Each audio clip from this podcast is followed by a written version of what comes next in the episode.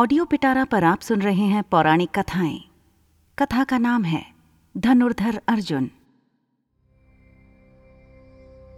अर्जुन कुंती का सबसे छोटा पुत्र था। इसके पिता का नाम पांडु था, लेकिन वास्तविक पिता तो इसका इंद्र था। पांडु रोगाग्रस्त था और पुत्र पैदा करने की उसमें सामर्थ्य नहीं थी। इसी कारण उसने कुंती को अन्य पुरुषों के साथ रमण करने की आज्ञा दे दी थी, जिससे पुत्रों के द्वारा आगे वंश परंपरा तो चले। उस काल में इस प्रकार के यौन संबंध किसी प्रकार दूषित नहीं समझे जाते थे, क्योंकि उनके पीछे उद्देश्य पवित्र रहता था। इस प्रकार पांडु की आज्ञा से कुंती को इंद्र से अर्जुन, धर्म से युधिष्ठिर, पवन से भीम और माद्री को अश्विनी कुमारों से नकुल और सहदेव पुत्र रूप में प्राप्त हुए। अर्जुन इंद्र के समान ही प्रतापी और पराक्रमी था। पांडवों में सबसे अधिक युद्ध कुशल और वीर वही था। महाभारत युद्ध में इस पक्ष का सबसे बड़ा महारथी वही था, जिसने कौरवों के परम वीरों से टक्कर ली और अंत में सबको पराजित कर दिया। इंद्र ने पिता होने के नाते समय समय पर अर्जुन की सहायता की थी। गुरु द्रोणाचार्य ने इसको धनुर्वेद की शिक्षा दी थी। उस समय पाठशाला में कौरव, पांडव सभी मिलकर अस्त्र शस्त्र विद्या सीखते थे।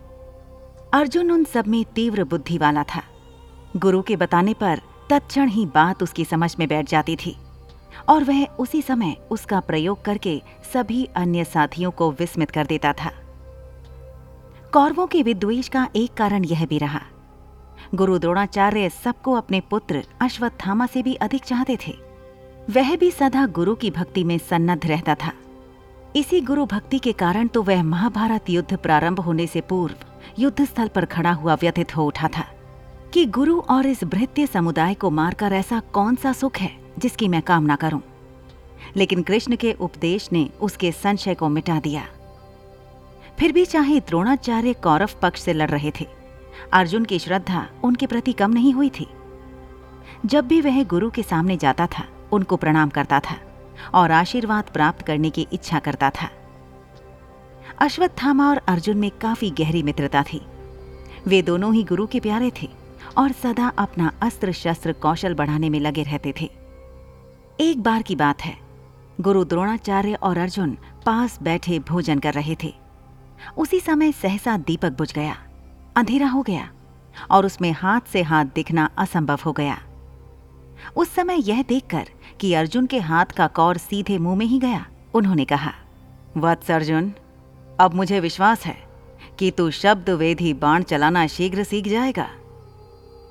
उसी समय द्रोणाचार्य ने शब्द वेधी बाण चलाना अर्जुन को सिखाया और वह कुछ ही क्षण में उसकी क्रिया सीख गया। उसी के द्वारा तो उसने अनेक स्थलों पर शत्रुओं के कुचक्रों को व्यर्थ कर दिया था। एक बार गुरु द्रोणाचार्य ने इसकी परीक्षा भी ली थी। जब वे अपने शिष्यों के साथ गंगा नहाने गए तो जल में उतरते ही एक मगर ने उनका पैर पकड़ लिया। गुरु द्रोणाचार्य ने शिक्षों की परीक्षा लेने हेतु पुकारा, वत्सों, मुझे यहाँ एक ग्रह ने पकड़ लिया है। यह जल के भीतर मुझे खींचे ले जा रहा है। आकर मुझे बचाओ। गुरु की पुकार सुनकर सभी छात्र भाग कर आए, लेकिन तट पर आकर सभी किंग कर्तव्य विमूढ़ से होकर एक दूसरे की ओर ताकने लगे। अकेला अर्जुन ऐसा था, जिसने उसी क्षण धनुष पर बाण चढ़ाकर जल के भीतर मारे। और पाँचों बाणों से उस ग्रह को मार डाला। इस तरह की तत्काल बुद्धि अर्जुन में ही थी। परिस्थिति के सामने झुकना तो उसने सीखा ही नहीं था। कैसा भी बड़े से बड़ा संकट आने पर वह चुनौती देकर खड़ा हो जाता था और कभी अपने जीवन तक की चिंता नहीं करता था। उसके समान साहसी और बुद्धिमान शायद ही दूसरा कोई था। जब उसने ग्रह को मारकर गुरु को भीषण संकट से बचा लिया तो गुरु ने प्रसन्न होकर उसे प्रयोग और उपसंहार सहित ब्रह्मशिर अस्त्र चलाना सिखाया। इसी प्रकार की एक और परीक्षा गुरु द्रोणाचार्य ने ली। परीक्षा के लिए एक दिन निश्चित कर दिया। सभी शिष्य अपने साहस और कौशल का दंभ करते हुए मैदान में आकर खड़े हो गए। लेकिन उन सब में अर्जुन ही सबसे अधिक कुशल और साहसी प्रमाणित हुआ और गुरु द्रोणाचार्य ने उसकी हृदय से प्रशंसा की। जिसे सुनकर दुर्योधन के हृदय को धक्का लगा। कौरवों में से कोई योद्धा वह काम नहीं कर पाया था, जो अर्जुन ने किए थे। अंत में कर्ण ने आकर वह सारा कार्य कर दिखाया। तब दुर्योधन को कुछ संतोष आया। कर्ण भी अर्जुन की तरह ही वीर और युद्ध विद्या में निपुण था। उसको तो गुरु भी परशुराम जैसे मिले थे, जिन्होंने अपने अपूर्व पराक्रम से पृथ्वी को 21 बार क्षत्रियों से रहित कर दिया था। वह कभी भी अर्जुन के कौशल की प्रशंसा नहीं करता था और सदा उसके प्रति एक ईर्ष्या का भाव उसके हृदय में बना रहता था। इसी कारण वह कभी भी पांडव पक्ष में नहीं मिल पाया। उसकी विशेष शत्रुता तो अर्जुन से थी, क्योंकि उसे ही वह अपना प्रतिद्वंदी समझता था। सच भी था, अर्जुन के सिवा दोनों पक्षों में और कोई ऐसा योद्धा न था, जो बाण विद्या में उसको पराजित कर सकता था। अर्जुन ने भी छल से उसको मारा था।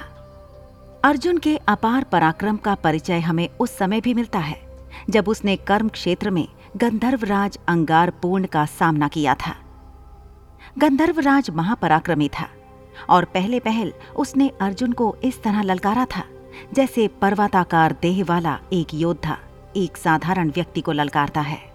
लेकिन महाबली अर्जुन ने शीघ्र ही अपने पराक्रम का परिचय दे दिया। और कुछ ही क्षणों में अपने युद्ध कौशल से गंधर्व राज को विचलित कर दिया। यहाँ तक कि उसने पराजय स्वीकार करके अर्जुन से मित्रता कर ली और उसे चाक्षुषी विद्या सिखा दी, जिसकी प्राप्ति के लिए छह महीने तक उसको कठोर तपस्या करनी पड़ी थी।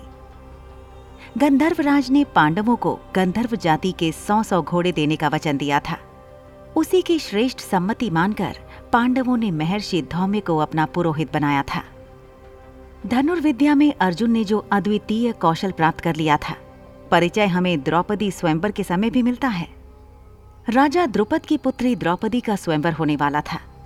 देश विदेश से महापराक्रमी क्षत्रिय कुमार राजकुमारी का वरण करने की इच्छा से आए हुए थे। उस समय पांडव वनवास का समय काट रहे थे। उन्हें भी जब स्वयंवर का पता चला तो कौतूहलवश वे भी द्रुपद की नगरी में आ पहुँचे। शर्त यह थी कि जो कोई योद्धा स्तंभ के ऊपर घूमती हुई मछली की आँख को नीचे तेल में उस मछली की परछाई को देखकर भेद देगा, उसे ही द्रौपदी अपने पति के रूप में स्वीकार कर लेगी। स्वयंवर मंडप में उपस्थित सभी योद्धाओं ने अपना अपना कौशल दिखाया, लेकिन कोई भी उस आँख को नहीं भेद पाया। कौरव भी वहाँ उपस्थित थे। वे भी प्रयत्न करने के पश्चात लज्जित होकर अपने अपने स्थान पर आ बैठे। जब सभा में चारों ओर निराशा व्याप्त हो गई तो कर्ण ने उठकर अपना बाण उस मछली की आँख के लिए साधा, और वह वीर निश्चित ही उसको भेद देता। लेकिन सूत पुत्र होने के नाते उसको क्षत्रिय कन्या के साथ विवाह करने का अधिकार नहीं दिया गया। सभा में चारों ओर उसके विरुद्ध स्वर उठने लगे। स्वयं द्रौपदी ने ही उसका सूत पुत्र कहकर तिरस्कार किया था। किसी को भी यह पता नहीं था कि यह कर्ण भी क्षत्रिय पुत्र है, क्योंकि सूत ने उसको पाल पोस कर बड़ा किया था। इसलिए यहीं तक का ज्ञान सबको था। कर्ण अपने मन में घुट कर बैठ गया। तब सबसे अंत में अर्जुन ने अपने धनुष का बाण साधा और नीचे तेल से भरे कड़ाह में मछली की परछाई देखकर उसने उसकी आँख भेद दी। बस, चारों ओर बैठे योद्धाओं के हृदय धक से रह गए। द्रौपदी ने आकर उसके गले में वरमाला डाल दी। इस तरह अपने वनवास के समय भी अर्जुन के पराक्रम के कारण पांडवों को द्रौपदी जैसी श्रेष्ठ पत्नी मिली, जो सदा पांडवों के लिए प्रेरक शक्ति बनी रही। कौरवों और कर्ण के हृदय में उस समय भी कील से ठुक गई थी। सभी क्षत्रियों ने इसका विरोध किया था और अपने अपने अस्त्र शस्त्र उठाकर सभी ने अर्जुन को ललकारा था कि हमारे होते हुए एक भिकमंगा द्रुपद की पुत्री को नहीं ले जा सकता। स्थिति काफ़ी भयानक हो गई थी। अर्जुन ने उन योद्धाओं के समूह का अकेले ही सामना किया। और सबको परास्त करके उसने यह सिद्ध कर दिया कि वह वनवास के समय भी कोई भिक्षु या याचक नहीं है, बल्कि एक पराक्रमी योद्धा है, जो एक बार तो सारे संसार के योद्धाओं को चुनौती दे सकता है। सबको पराजित करके वह अपने भाइयों के साथ द्रौपदी को माता के पास ले गया। वह अपने भाइयों और माता को अपनी जान से भी अधिक चाहता था। स्वार्थ तो उसे छू तक नहीं गया था। यद्यपि द्रौपदी को उसने अपने पराक्रम के बल पर प्राप्त किया था, और उसके भोग करने का अधिकार उसी को था। लेकिन माता के ये कहने पर कि जो भिक्षा लाए हो, उसे सभी मिलकर बांट लो। अर्जुन ने द्रौपदी के ऊपर अन्य भाइयों का अधिकार स्वीकार कर लिया। कुंती ने तो बिना यह जाने कि वह द्रौपदी थी, कोई स्थूल वस्तु नहीं, यह बात कही थी। लेकिन अर्जुन ने अक्षरथ अपनी माता की आज्ञा का पालन किया। वह कभी भी मर्यादा नहीं तोड़ता था और सदा अपने बड़े भाई युधिष्ठिर की आज्ञा मानता था। जब द्रौपदी पर सभी का अधिकार हो गया तो पाँचों भाइयों ने मिलकर यह निश्चय किया कि जिस समय द्रौपदी एक भाई के पास रहे, उस समय अन्य चारों भाइयों में से कोई उसके पास न जाए। और यदि भूल से कोई चला भी जाए तो उसे वनवास भोगना पड़ेगा। एक समय की बात है। युधिष्ठिर द्रौपदी के साथ एकांत में थे। और जहाँ वे थे, वहीं अर्जुन का धनुष रखा हुआ था। एक ब्राह्मण की रक्षा करने के लिए उसको धनुष की आवश्यकता थी। अतः वह नियम तोड़कर अंदर चला गया और धनुष ले आया। इस तरह उसने ब्राह्मण की रक्षा तो कर ली, लेकिन जो मर्यादा निश्चित की जा चुकी थी, उसको मानकर वह वनवास भोगने चल दिया। वनवास में तीर्थ यात्रा करते समय मध्य देश में उसको नाग कन्या उलूपी प्राप्त हो गई। उसके साथ सहवास करके उसने एक पुत्र उत्पन्न किया था, जिसका नाम भब्रुवाहन था। यह बालक अभिमन्यु की तरह ही महापराक्रमी था। अपने पिता अर्जुन को ना पहचान कर जब उसने उसी से युद्ध किया था, तब एक बार तो अपने पराक्रम से अर्जुन को भी मूर्छित करके उसे युद्ध स्थल पर पटक दिया था। इसी वनवास काल में ही अर्जुन की श्री कृष्ण से भेंट हुई। जब वह पश्चिम में प्रभास क्षेत्र में पहुँचे तो श्री कृष्ण भी द्वारका से आए थे। कृष्ण ने उसे द्वारका चलने का निमंत्रण दिया तो वे द्वारका आ गए। नियम का पालन करता हुआ अर्जुन नगर के भीतर नहीं घुसा, बल्कि रैव तक पर्वत पर ही ठहर गया। वहीं बलराम तथा यादवगण प्रमुख व्यक्ति उनसे मिलने आए। कुछ दिन तक वह वहीं रहा। इसी बीच में एक उत्सव हुआ, जिसमें उसने कृष्ण की बहन सुभद्रा को देखा। उसके रूप और लावण्य को देखकर वह उस पर मोहित हो गया। कृष्ण उसके हृदय के भाव को जान गए और सुभद्रा के लिए योग्य वर समझकर उन्होंने उसे सुभद्रा का हरण करने की सम्मति दी। क्योंकि कृष्ण यह भली भांति जानते थे कि वैसे बलराम तथा अन्य संबंधी सुभद्रा का विवाह अर्जुन के साथ नहीं करेंगे। सखा की बात पर विश्वास करके अर्जुन से सुभद्रा का हरण किया। सुभद्रा भी इस योद्धा को देखकर मुग्ध हो गई और पूर्ण संतोष के साथ उसकी पत्नी होकर चली गई। पीछे से बलराम तथा अन्य यादवों को बड़ा क्रोध आया, लेकिन कृष्ण ने सबको समझा दिया। बलराम तो युद्ध के लिए उतारू हो रहे थे, लेकिन कृष्ण के तर्कों के सामने वे भी चुप हो गए और अंत में सभी ने अर्जुन को सुभद्रा के लिए योग्य वर स्वीकार कर लिया और विधिपूर्ण उन दोनों का विवाह करा दिया। उसी सुभद्रा के गर्भ से वीर बालक अभिमन्यु का जन्म हुआ, जिसने चक्रव्यूह में अपने पराक्रम से शत्रुओं को चकित कर दिया। और जो अंत में अपने पिता का यश बढ़ाकर वीर गति को प्राप्त हुआ था। अर्जुन अपने ही सम्मान की चिंता नहीं करता था। दूसरों की मान मर्यादा की भी चिंता उसे रहती थी। उसने इंद्र के विरुद्ध अग्नि की मान मर्यादा की रक्षा की थी और उसी से उसे कपि ध्वज नाम का दिव्य रथ और गांडीव धनुष प्राप्त हुआ। अग्नि ने इंद्र के दम्भ को चूर करके खांडव वन को भस्म कर दिया। उसमें से केवल मय नाग का असुर तक्षण नाग और चार शागरडक पक्षियों के सिवा कोई जीवित नहीं बचा। चूँकि अर्जुन ने मय को प्राणा दंड दिया था, इसलिए उसने अपनी कला से पांडवों के लिए एक हज़ार खंभों का विलक्षण सभा संभव बना दिया। इसमें उसने कैलाश और मैनाक पर्वत से मूल्यवान मड़ियाँ लाकर लगाई थीं। देवदत्त नाम का शंख भी मैंने ही अर्जुन को दिया था। अर्जुन महान विजेता था। उसने अनेक राजाओं को जीतकर इतना धन वसूल किया था कि उससे पांडवों ने बड़ी धूमधाम के साथ राजसूय यज्ञ किया। उस यज्ञ में सभी प्रमुख योद्धा और आचार्य गण उपस्थित थे। श्री कृष्ण को उस यज्ञ में सबसे अधिक सम्मानीय महापुरुष माना गया था। राजसूय यज्ञ का यह समय पांडवों के ऐश्वर्य और समृद्धि का समय था। लेकिन बाद में युधिष्ठिर के जुए में हारने के पश्चात इनके जीवन का संकट काल उपस्थित हो गया। अर्जुन अपने ज्येष्ठ भ्राता का इतना सम्मान करते थे कि अपना सब कुछ हार जाने के पश्चात जब युधिष्ठिर ने अपने भाइयों और पत्नी को दाव पर लगा दिया, तब भी अर्जुन ने इसका विरोध नहीं किया। यहाँ तक कि दुशासन ने जब भरी सभा में द्रौपदी को नंगा करने का साहस किया, उस समय भीमसेन भी विचलित हो उठा था। लेकिन अर्जुन अपने अग्रज की ओर देखकर चुपचाप बैठा था। वह धीर और बुद्धि था। कभी उतावला होकर कोई कार्य नहीं करता था। उस समय युधिष्ठिर के वचन का सम्मान करके वह चुप रहा था। लेकिन मौका आने पर एक एक महारथी से द्रौपदी के अपमान का बदला लिया। वह दूरदर्शी भी था। आगे क्या करना है, उसके लिए पहले से ही योजना बनाना वह प्रारंभ कर देता था। वनवास के समय उसे यह आशंका हो गई थी। कि कौरवों का हृदय मैला है। वे वनवास के पश्चात भी राज्य का थोड़ा भी हिस्सा नहीं देंगे। युद्ध के द्वारा ही उनसे अपना अधिकार प्राप्त किया जा सकता है। यह दृढ़ संकल्प लेकर उसने अपनी सामर्थ्य बढ़ाने के लिए प्रयत्न किया। धर्मराज से उसने वह जगत प्रकाशक विद्या सीखी, जो उन्होंने व्यास से प्राप्त की थी। इसके पश्चात दिव्य अस्त्रों की प्राप्ति के लिए वह तपस्या करने चल दिया। हिमालय और गंधमादन पर्वत को लांघकर वह कैलाश पर्वत पर आया। वहाँ एक वराह के ऊपर उसका एक किरात से झगड़ा हो गया। दोनों मरे हुए वराह को अपना बतलाते थे। अंत में युद्ध हुआ। किरात ने अपनी कला से अर्जुन का सारा पराक्रम हर लिया। इस तरह अपने को निर्बल पाकर अर्जुन को आश्चर्य होने लगा। और फिर एक क्षण में ही किरात की अलौकिक शक्ति का अनुमान लगाकर उसने उसको प्रणाम किया। और उसे प्रसन्न करके उससे पशुपात अस्त्र प्राप्त किया। वह किरात और कोई नहीं, स्वयं वेश बदले हुए भगवान शिव थे। इस प्रकार उन्होंने अर्जुन के बल की परीक्षा ली थी। इससे यह पूरी तरह स्पष्ट होता है कि अर्जुन परिस्थिति को ठीक तरह पहचान कर उससे लाभ उठाने वाला बुद्धिमान योद्धा था। वह ऐसा मूर्ख क्षत्रिय नहीं था, जो अपने पराक्रम का सही अनुमान न लगाकर व्यर्थ का दम भरा करते हैं।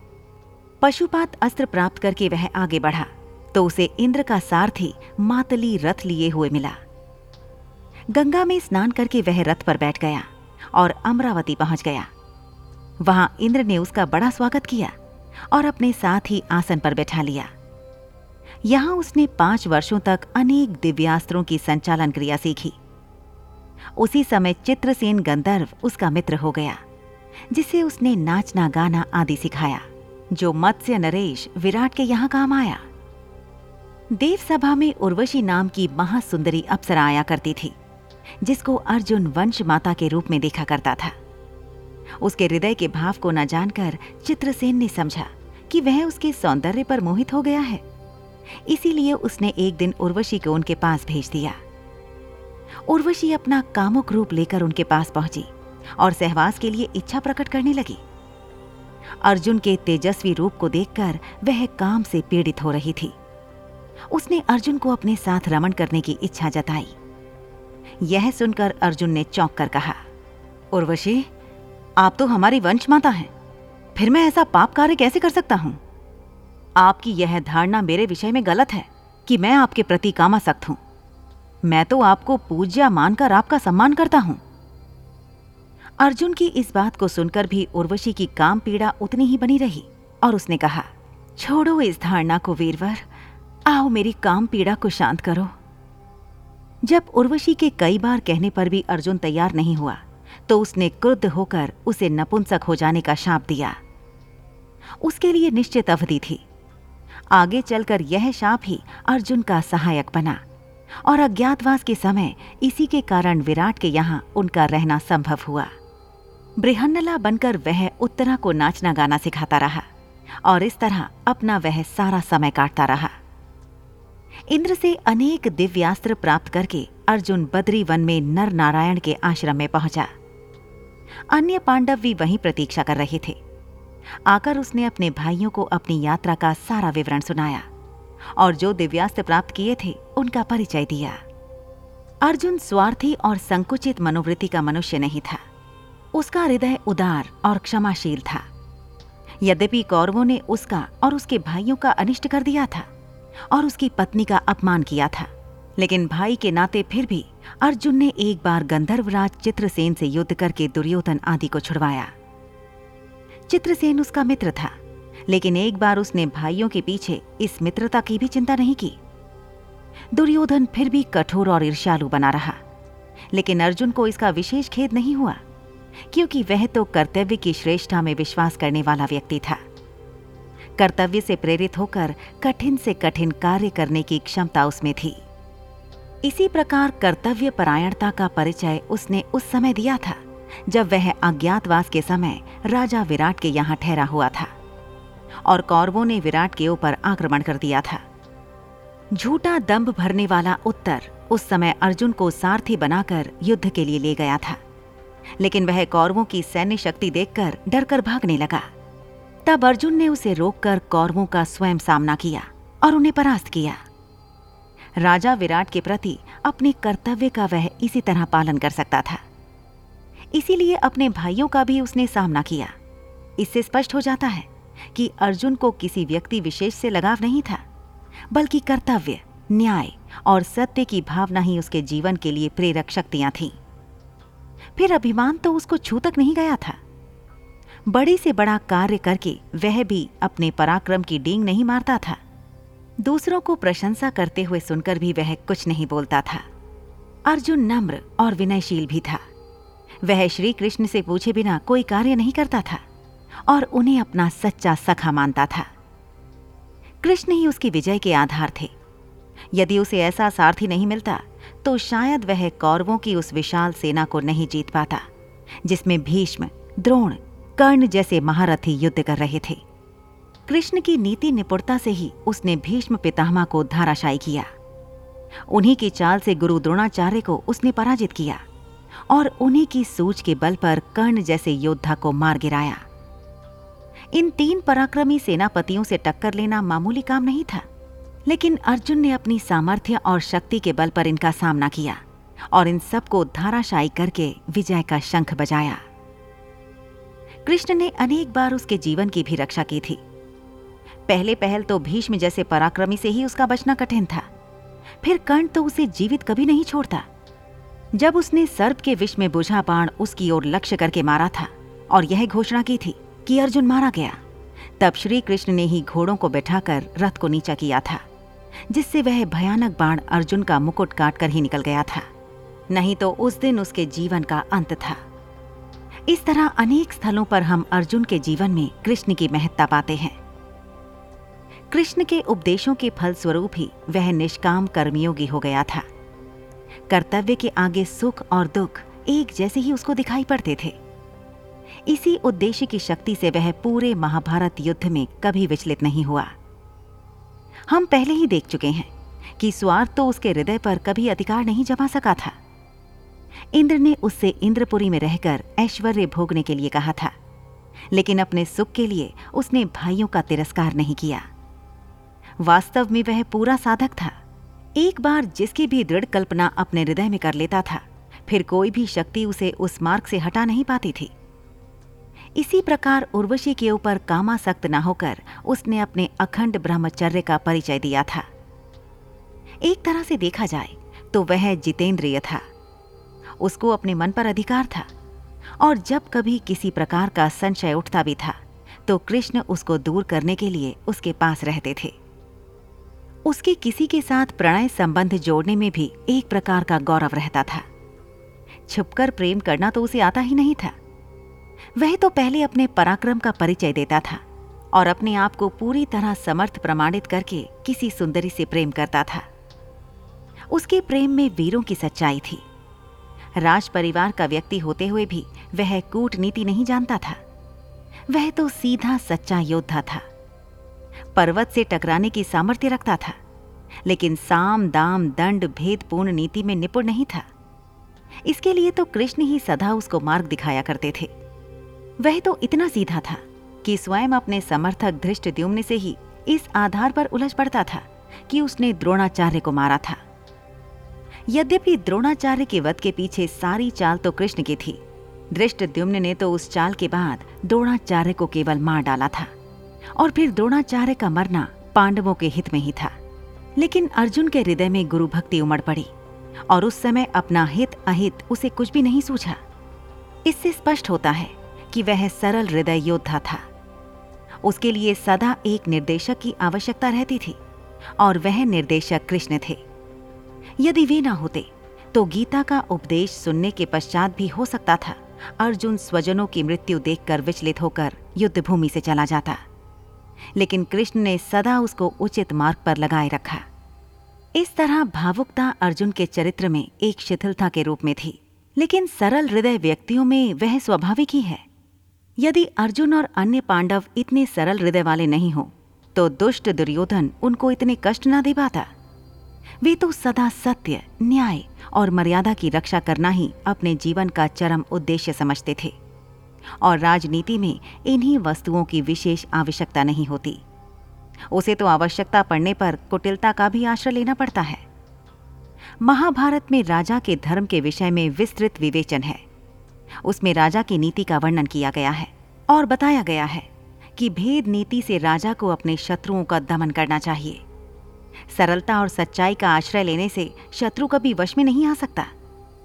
यही पांडवों की कमज़ोरी थी, लेकिन कृष्ण जैसे कूटनीतिज्ञ उनके साथ थे, इसीलिए अंत में विजय उनकी हुई।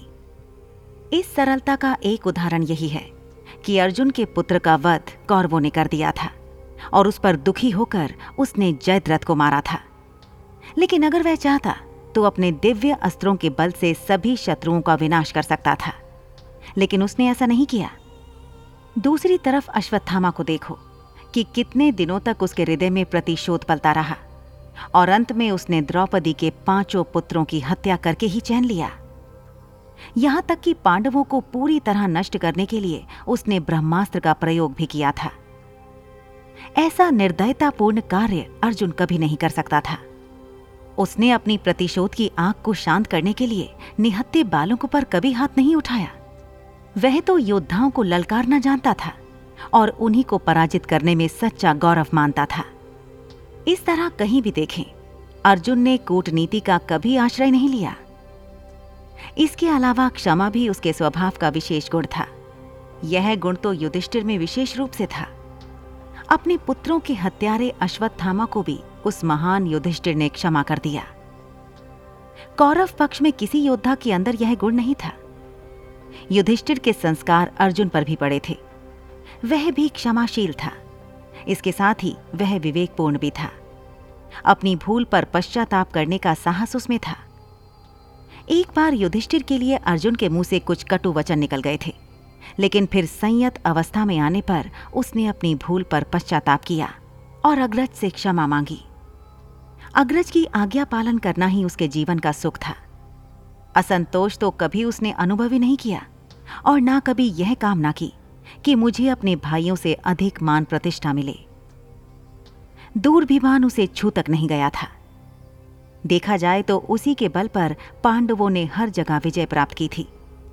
लेकिन कभी भी उस वीर ने यह आकांक्षा नहीं की कि कोई अलग राज्य स्थापित कर ले, या कभी अपने पराक्रम की डींग मारने लगे। उसके चरित्र में एक महापुरुष की सी गरिमा थी, जो जीवन के लघु स्वार्थों से उठकर विराट सत्यों का साक्षात्कार कर लेता है।